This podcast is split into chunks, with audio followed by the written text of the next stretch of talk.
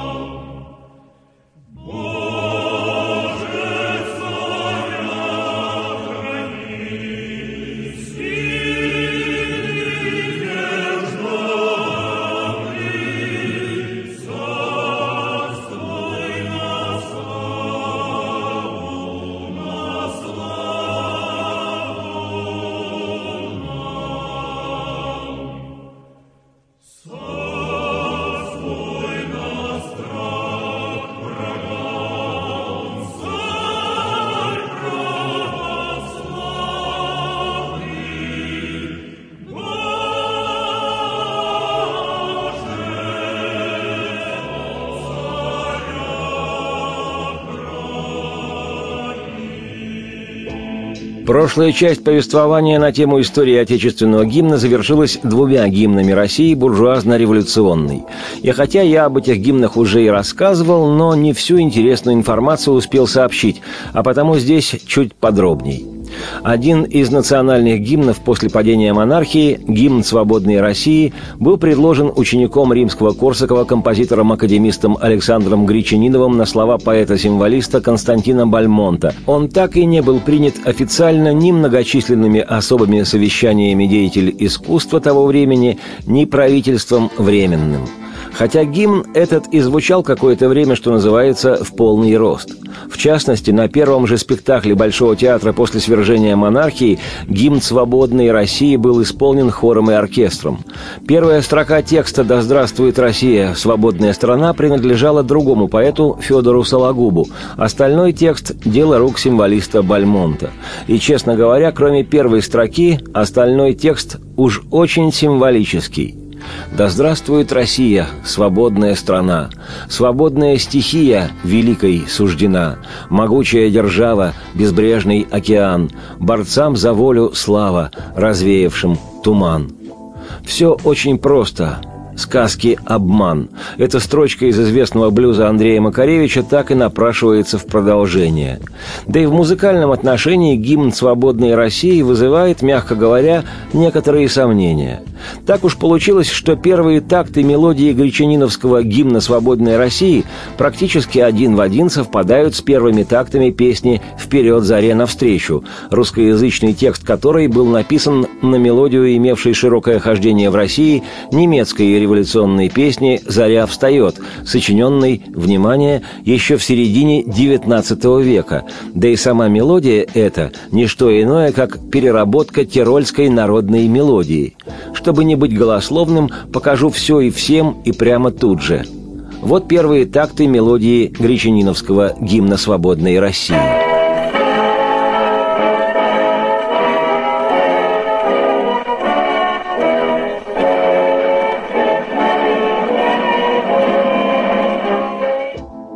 А вот первые такты песни «Вперед, заре навстречу».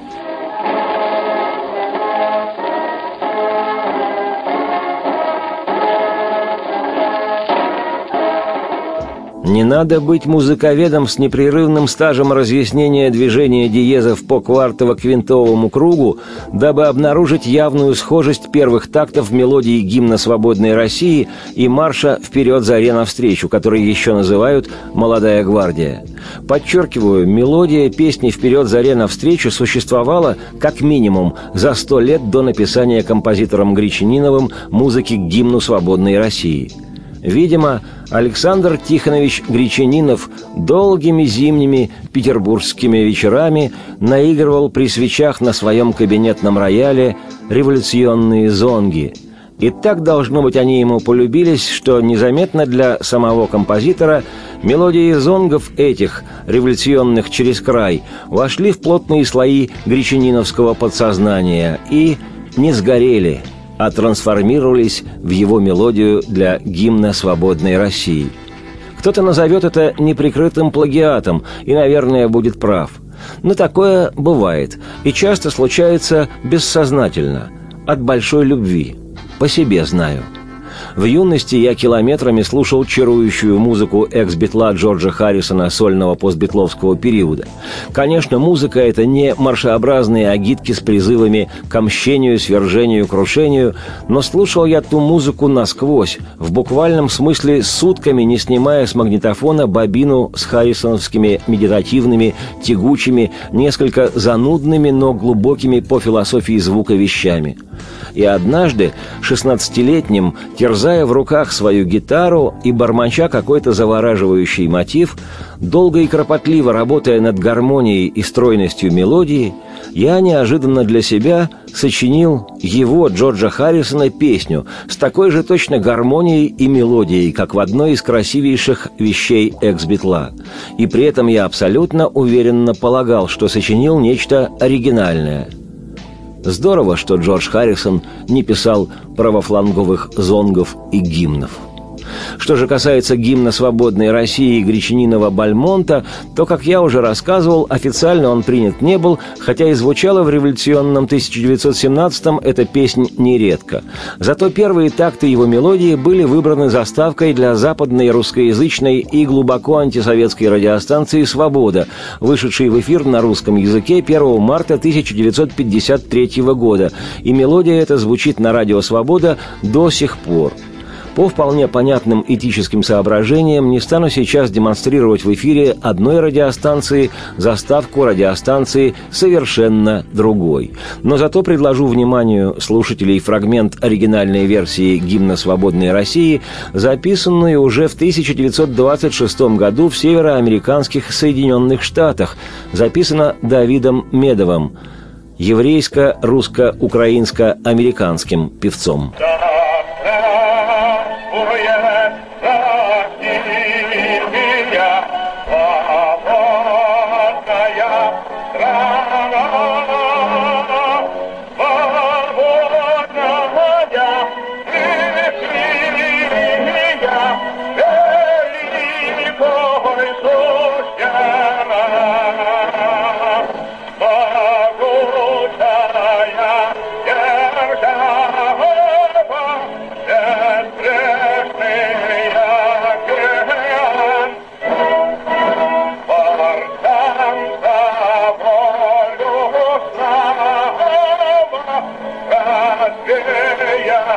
Amen.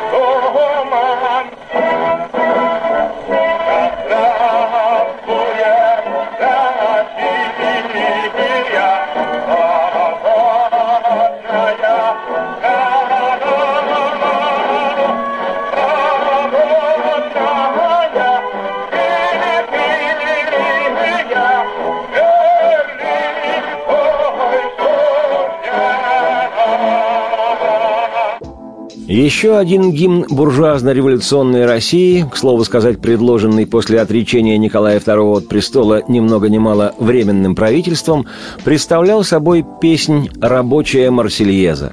Я уже рассказывал, что это был самостоятельный русскоязычный текст на мелодию революционной французской песни «Марсельеза», которую еще в конце XVIII века, в 1792 году, во время Великой Французской революции, сочинил француз Клод Жозеф Руже де Лиль.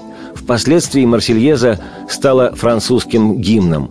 И хотя за два с лишним века французским гимном несколько раз становились и другие мелодии с другими словами, Марсельеза в качестве главной государственной песни прослужила французам в общей сложности уже более 135 лет, являясь и сегодня национальным гимном Франции – Автором русскоязычного текста рабочей Марсельезы, подчеркиваю, не перевода с французского оригинала, а именно что самостоятельного политического текста, стал теоретик русского революционного народничества, философ, социолог и публицист Петр Лавров – Лично мне кажется чрезвычайно занятным и даже удивительным то, что буржуазное временное правительство России выбрало в качестве гимна страны песню со словами «Вставай, подымайся, рабочий народ, вставай на врага, люд голодный, раздайся клич мести народной, вперед, вперед, вперед, вперед, вперед!» Видимо-видимо, при выборе рабочей Марсельезы в качестве гимна-гимна на волне революционных настроений сработал в первую очередь пафос запевной строфы, в которой присутствовал антимонархический посыл. «Отречемся от старого мира, отряхнем его прах с наших ног. Нам не нужно золотого кумира, ненавистен нам царский чертог». Но зато уже вторая строфа вполне могла быть адресована не только ненавистному царскому чертогу, но и в не меньшей степени другому угнетателю – русской буржуазии, которая рабочими и крестьянами воспринималась как откровенное зло. Впрочем, как и немалой частью бедных слоев интеллигенции – вот вторая строфа рабочей Марсельезы, гимна не царской, республиканской, буржуазной России – мы пойдем к нашим страждущим братьям, мы к голодному люду пойдем. С ним пошлем мы злодеям проклятия, на борьбу мы его позовем. Тем не менее, Временное правительство песню «Рабочая Марсельеза» настойчиво предлагало населению страны в качестве национального российского гимна и, надо заметить, предлагало весьма небезуспешно. Как отмечено в летописях, «Рабочая Марсельеза» считалась гимном с 1917 по 1918. И я мог бы ограничиться демонстрацией лишь фрагмента этого предложенного Временным правительством Временного гимна России. Но, во-первых, что-то давно и основательно внушило мне симпатию к мелодии Марсельезы, и мне даже кажется, я знаю, что именно.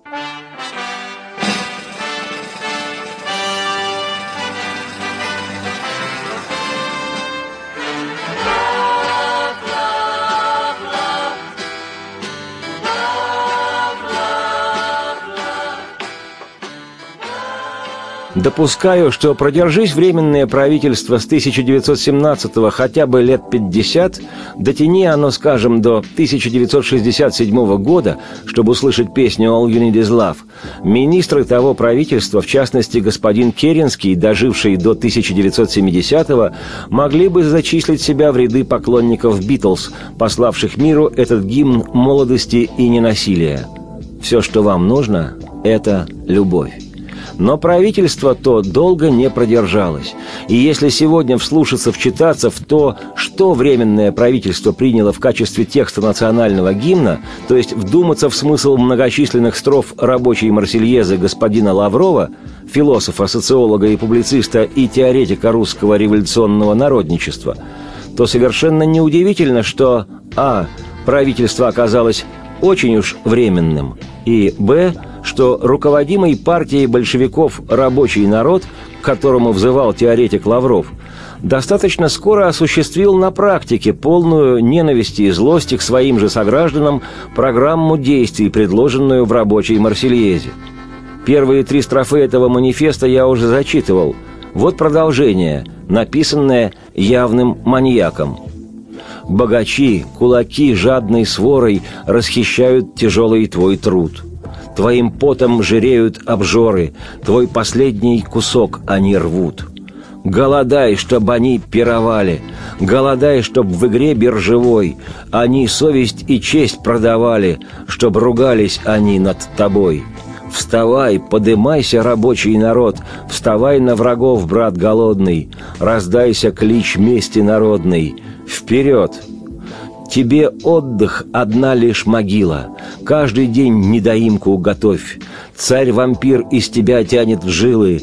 Царь-вампир пьет народную кровь. Ему нужны для войска солдаты, подавай же сюда сыновей. Ему нужны пиры да палаты, подавай ему крови твоей. Недовольно ли вечного горя? Встанем, братья, повсюду за раз. От Днепра и до Белого моря, и Поволжье, и Дальний Кавказ. На воров, на собак, на богатых, да на злого вампира-царя. Бей, губи их, злодеев проклятых, засветись лучшей жизни, заря и взойдет за кровавой зарею солнце правды и братства людей. Купим мир мы последней борьбою, купим кровью мы счастье детей. И настанет година свободы, сгинет ложь, сгинет зло навсегда, и сольются в едино народы в вольном царстве святого труда. Вставай, подымайся, рабочий народ, вставай на врагов, брат голодный, раздайся крик мести народной — Вперед!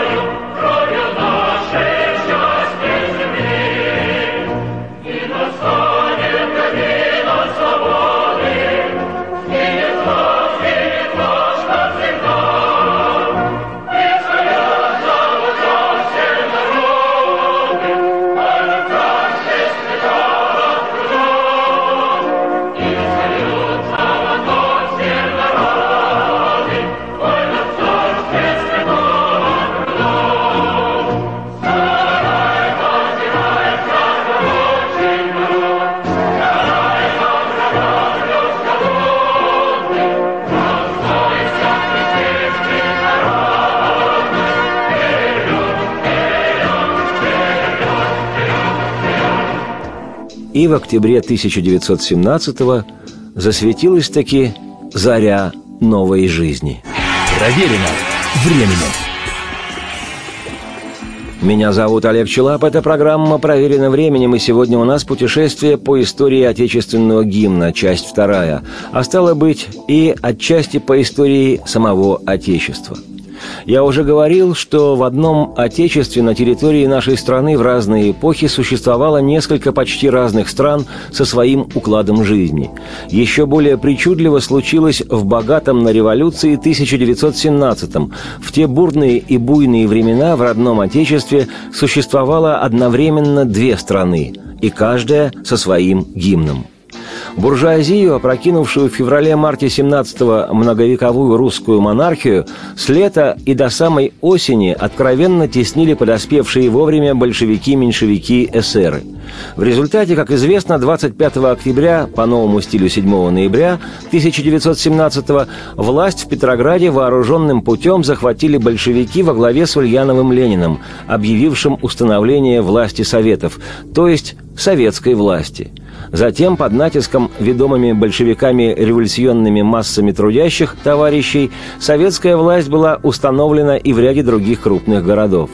Так на долгие 74 года в России засветилась заря лучшей жизни, как и предрекал философ и теоретик русского революционного народничества господин Лавров в своем песенном тексте «Рабочей Марсельезы». Вот только не стали большевики соглашаться с гимном Республики России, несмотря на его призывы обращения к рабочему народу. Ведомые Лениным, большевики пошли дальше. Они провозгласили вооруженный захват власти пролетарской социалистической революцией, как потом оказалось, Великой и Октябрьской, и гимном пролетарско-социалистической России выбрали международный пролетарский гимн, имя которому «Интернационал».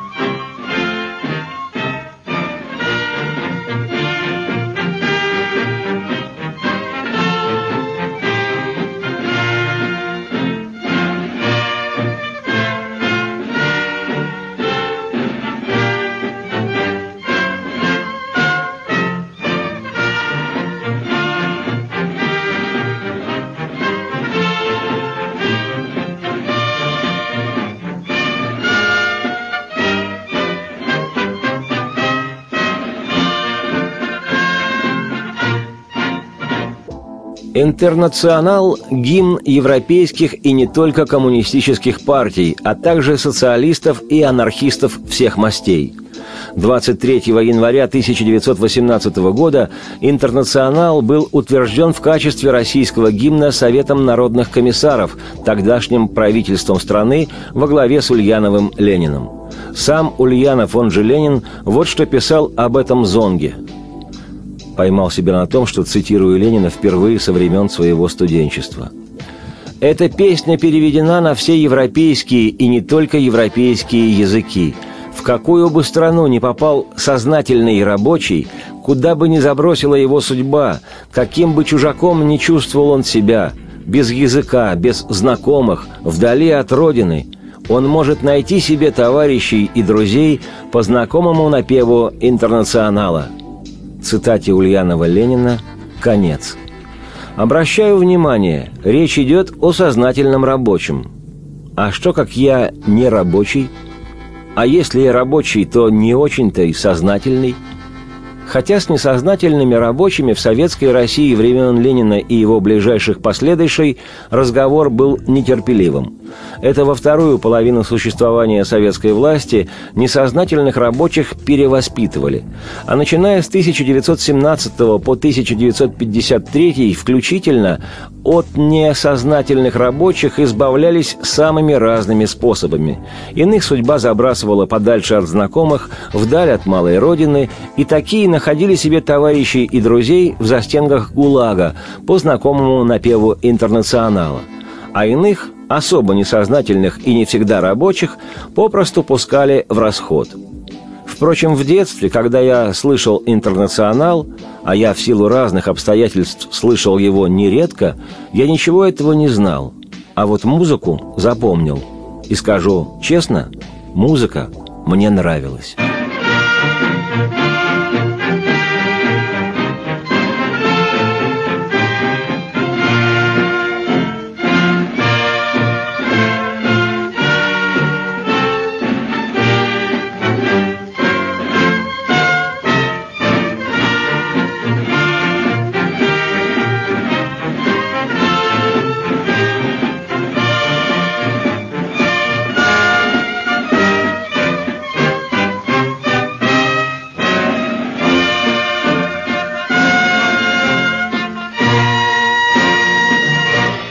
Интернационал, как и Марсельеза, изобретение французское.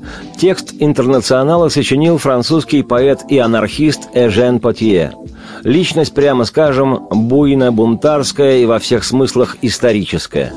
Оказалось, достаточно текста одного интернационала, чтобы войти в историю – кстати, в 1922-25 годах именем Эжена Потье называлась в Москве Кудринская площадь, та самая, что в наши дни, в начале второго десятилетия 21 века, приглянулась тем, кто нынешними властями недоволен так же, как в свое время Эжен Потье властями своего времени. Видимо, не выветрилась до конца революционная аура Кудринской площади имени Эжена Потье – Потье Жен был участником Международного товарищества трудящихся, того, что получило название «Первый интернационал».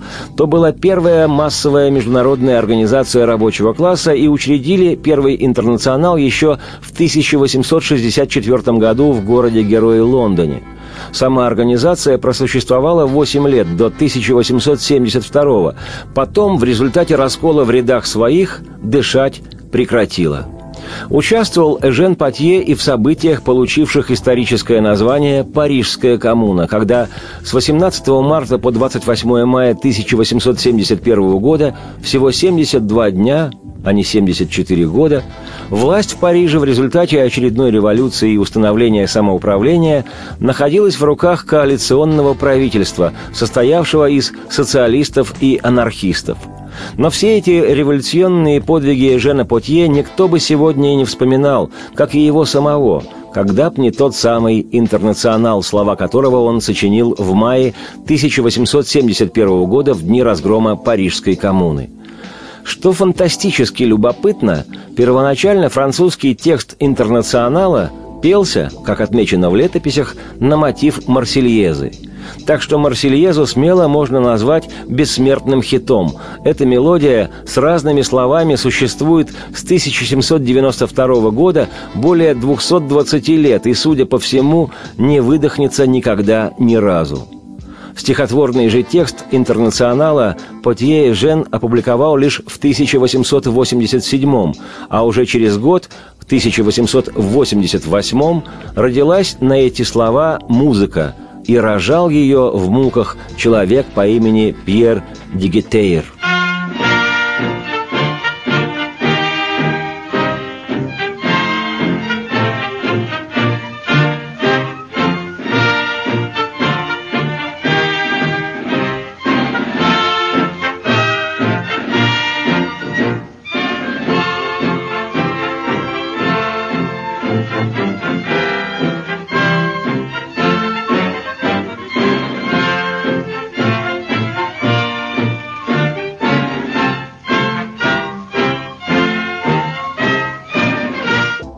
История рождения Пьером Дигитейром музыки интернационала – это сюжет для полновесного авантюрного романа. Он захватывает настолько, что в глазах рябит. Однажды я обязательно уделю этой теме отдельное время в специальной программе. Сейчас лишь скажу, что впервые исполненный в июне 1888 года «Интернационал» получил широченное распространение во всем мире и был переведен на множество языков, в том числе и на русский. Совершил это в 1902 Аркадий Коц, в будущем советский поэт и переводчик, а в 1902 он именовался поэтом пролетарским – Русский текст «Интернационала» был опубликован в издающемся в Лондоне русскоязычном журнале «Жизнь» и представлял собой перевод трех строф шестистрофного стихотворения Эжена Потье. Позднее, в 1931-м, Коц Аркадий перевел оставшиеся непереведенными три строфы, но «Интернационал» на русском пелся в годы советской власти именно в трех куплетах с припевом – по-моему, русский текст «Интернационала» менее кровожаден, нежели текст рабочей Марсельезы. Но, честно говоря, особого значения это уже не имеет. Во всех этих пролетарских песнях и зонгах сквозит, на мой взгляд, неприкрытая злоба и ненависть, которые камуфлируются заботой о человеке труда. «Вставай, проклятием заклейменный, весь мир голодных и рабов!» Кипит наш разум возмущенный и в смертный бой вести готов. Весь мир насилия мы разрушим до основания, а затем мы наш, мы новый мир построим. Кто был ничем, тот станет всем. Это есть наш последний и решительный бой. С интернационалом воспрянет род людской. Никто не даст нам избавления, ни Бог, ни царь и ни герой. Добьемся мы освобождения своей собственной рукой. Чтоб свергнуть гнет рукой умелой, отвоевать свое добро, вздувайте горн и куйте смело, пока железо горячо. Лишь мы, работники всемирной великой армии труда, владеть землей имеем право, но паразиты — никогда. И если гром великий грянет над сворой псов и палачей, для нас все так же солнце станет сиять огнем своих лучей. Это есть наш последний и решительный бой. С интернационалом воспрянет род людской.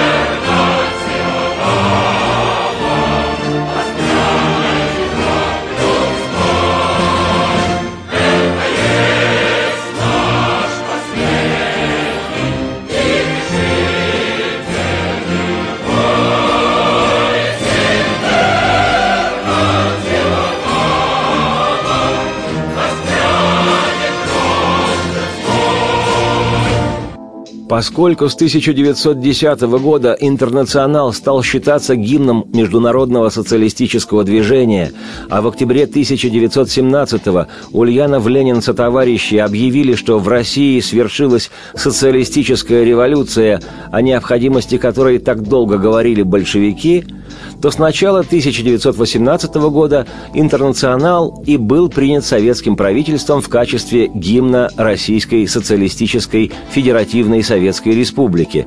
Так называлась наша страна в первоначальный период «Зари новой жизни», засветившейся после октября 17 -го. У Ленина Ульянова была страсть к аббревиатурам – Иначе как можно объяснить такие ломающие язык и слух речевые чудеса, как РСФСР и СССР? На мой взгляд, страсть эта была продиктована тем, что существовало в то время на карте мира государство, которое сейчас именуется США, а в пору русских революций название этой страны было Североамериканские Соединенные Штаты, сокращенно САСШ. Ленина Ульянова, как я думаю, Аббревиатура эта сильно бередила. Поэтому для новой российской социалистической на всю голову Советской Республики Ленин и подыскал нечто громоздко созвучное тому САСШ. У Ленина Ульянова получилось РСФСР. Первоначально Российская социалистическая федеративная Советская Республика. Первое упоминание относится к февралю 1918 года. А вскоре слова «социалистическая» и «советская» в полном названии страны поменялись местами. Российская Советская Федеративная Социалистическая Республика. Но, как известно, от перемены мест слагаемых сумма не меняется ни разу. В результате аббревиатурно наше Отечество продолжало выглядеть все так же – РСФСР, и «Интернационал» официально был гимном РСФСР. А когда в 1922 году Ульянов Ленин со товарищи объявили о создании Союза Советских Социалистических Республик, «Интернационал» автоматически стал гимном и СССР. Вот так на смену молитве русских и «Боже, царя храни» через робкие попытки утвердить гимн свободной России, через гневное мракобесие текста рабочей Марсельезы, гимном Отечества нашего стала песня со словами «Весь мир насилия мы разрушим до основания, а затем мы наш, мы новый мир построим». И новый мир был построен ценой миллионов сломанных судеб и загубленных человеческих жизней – до 1944 года «Интернационал» оставался гимном великой и истерзанной нашей страны, великой в том числе и своей истерзанностью. А потом появился новый гимн, о котором я, Олег Челап, автор и ведущий программы «Проверено временем», в подробностях расскажу уже в следующий раз. Сейчас же оставляю вас с «Интернационалом».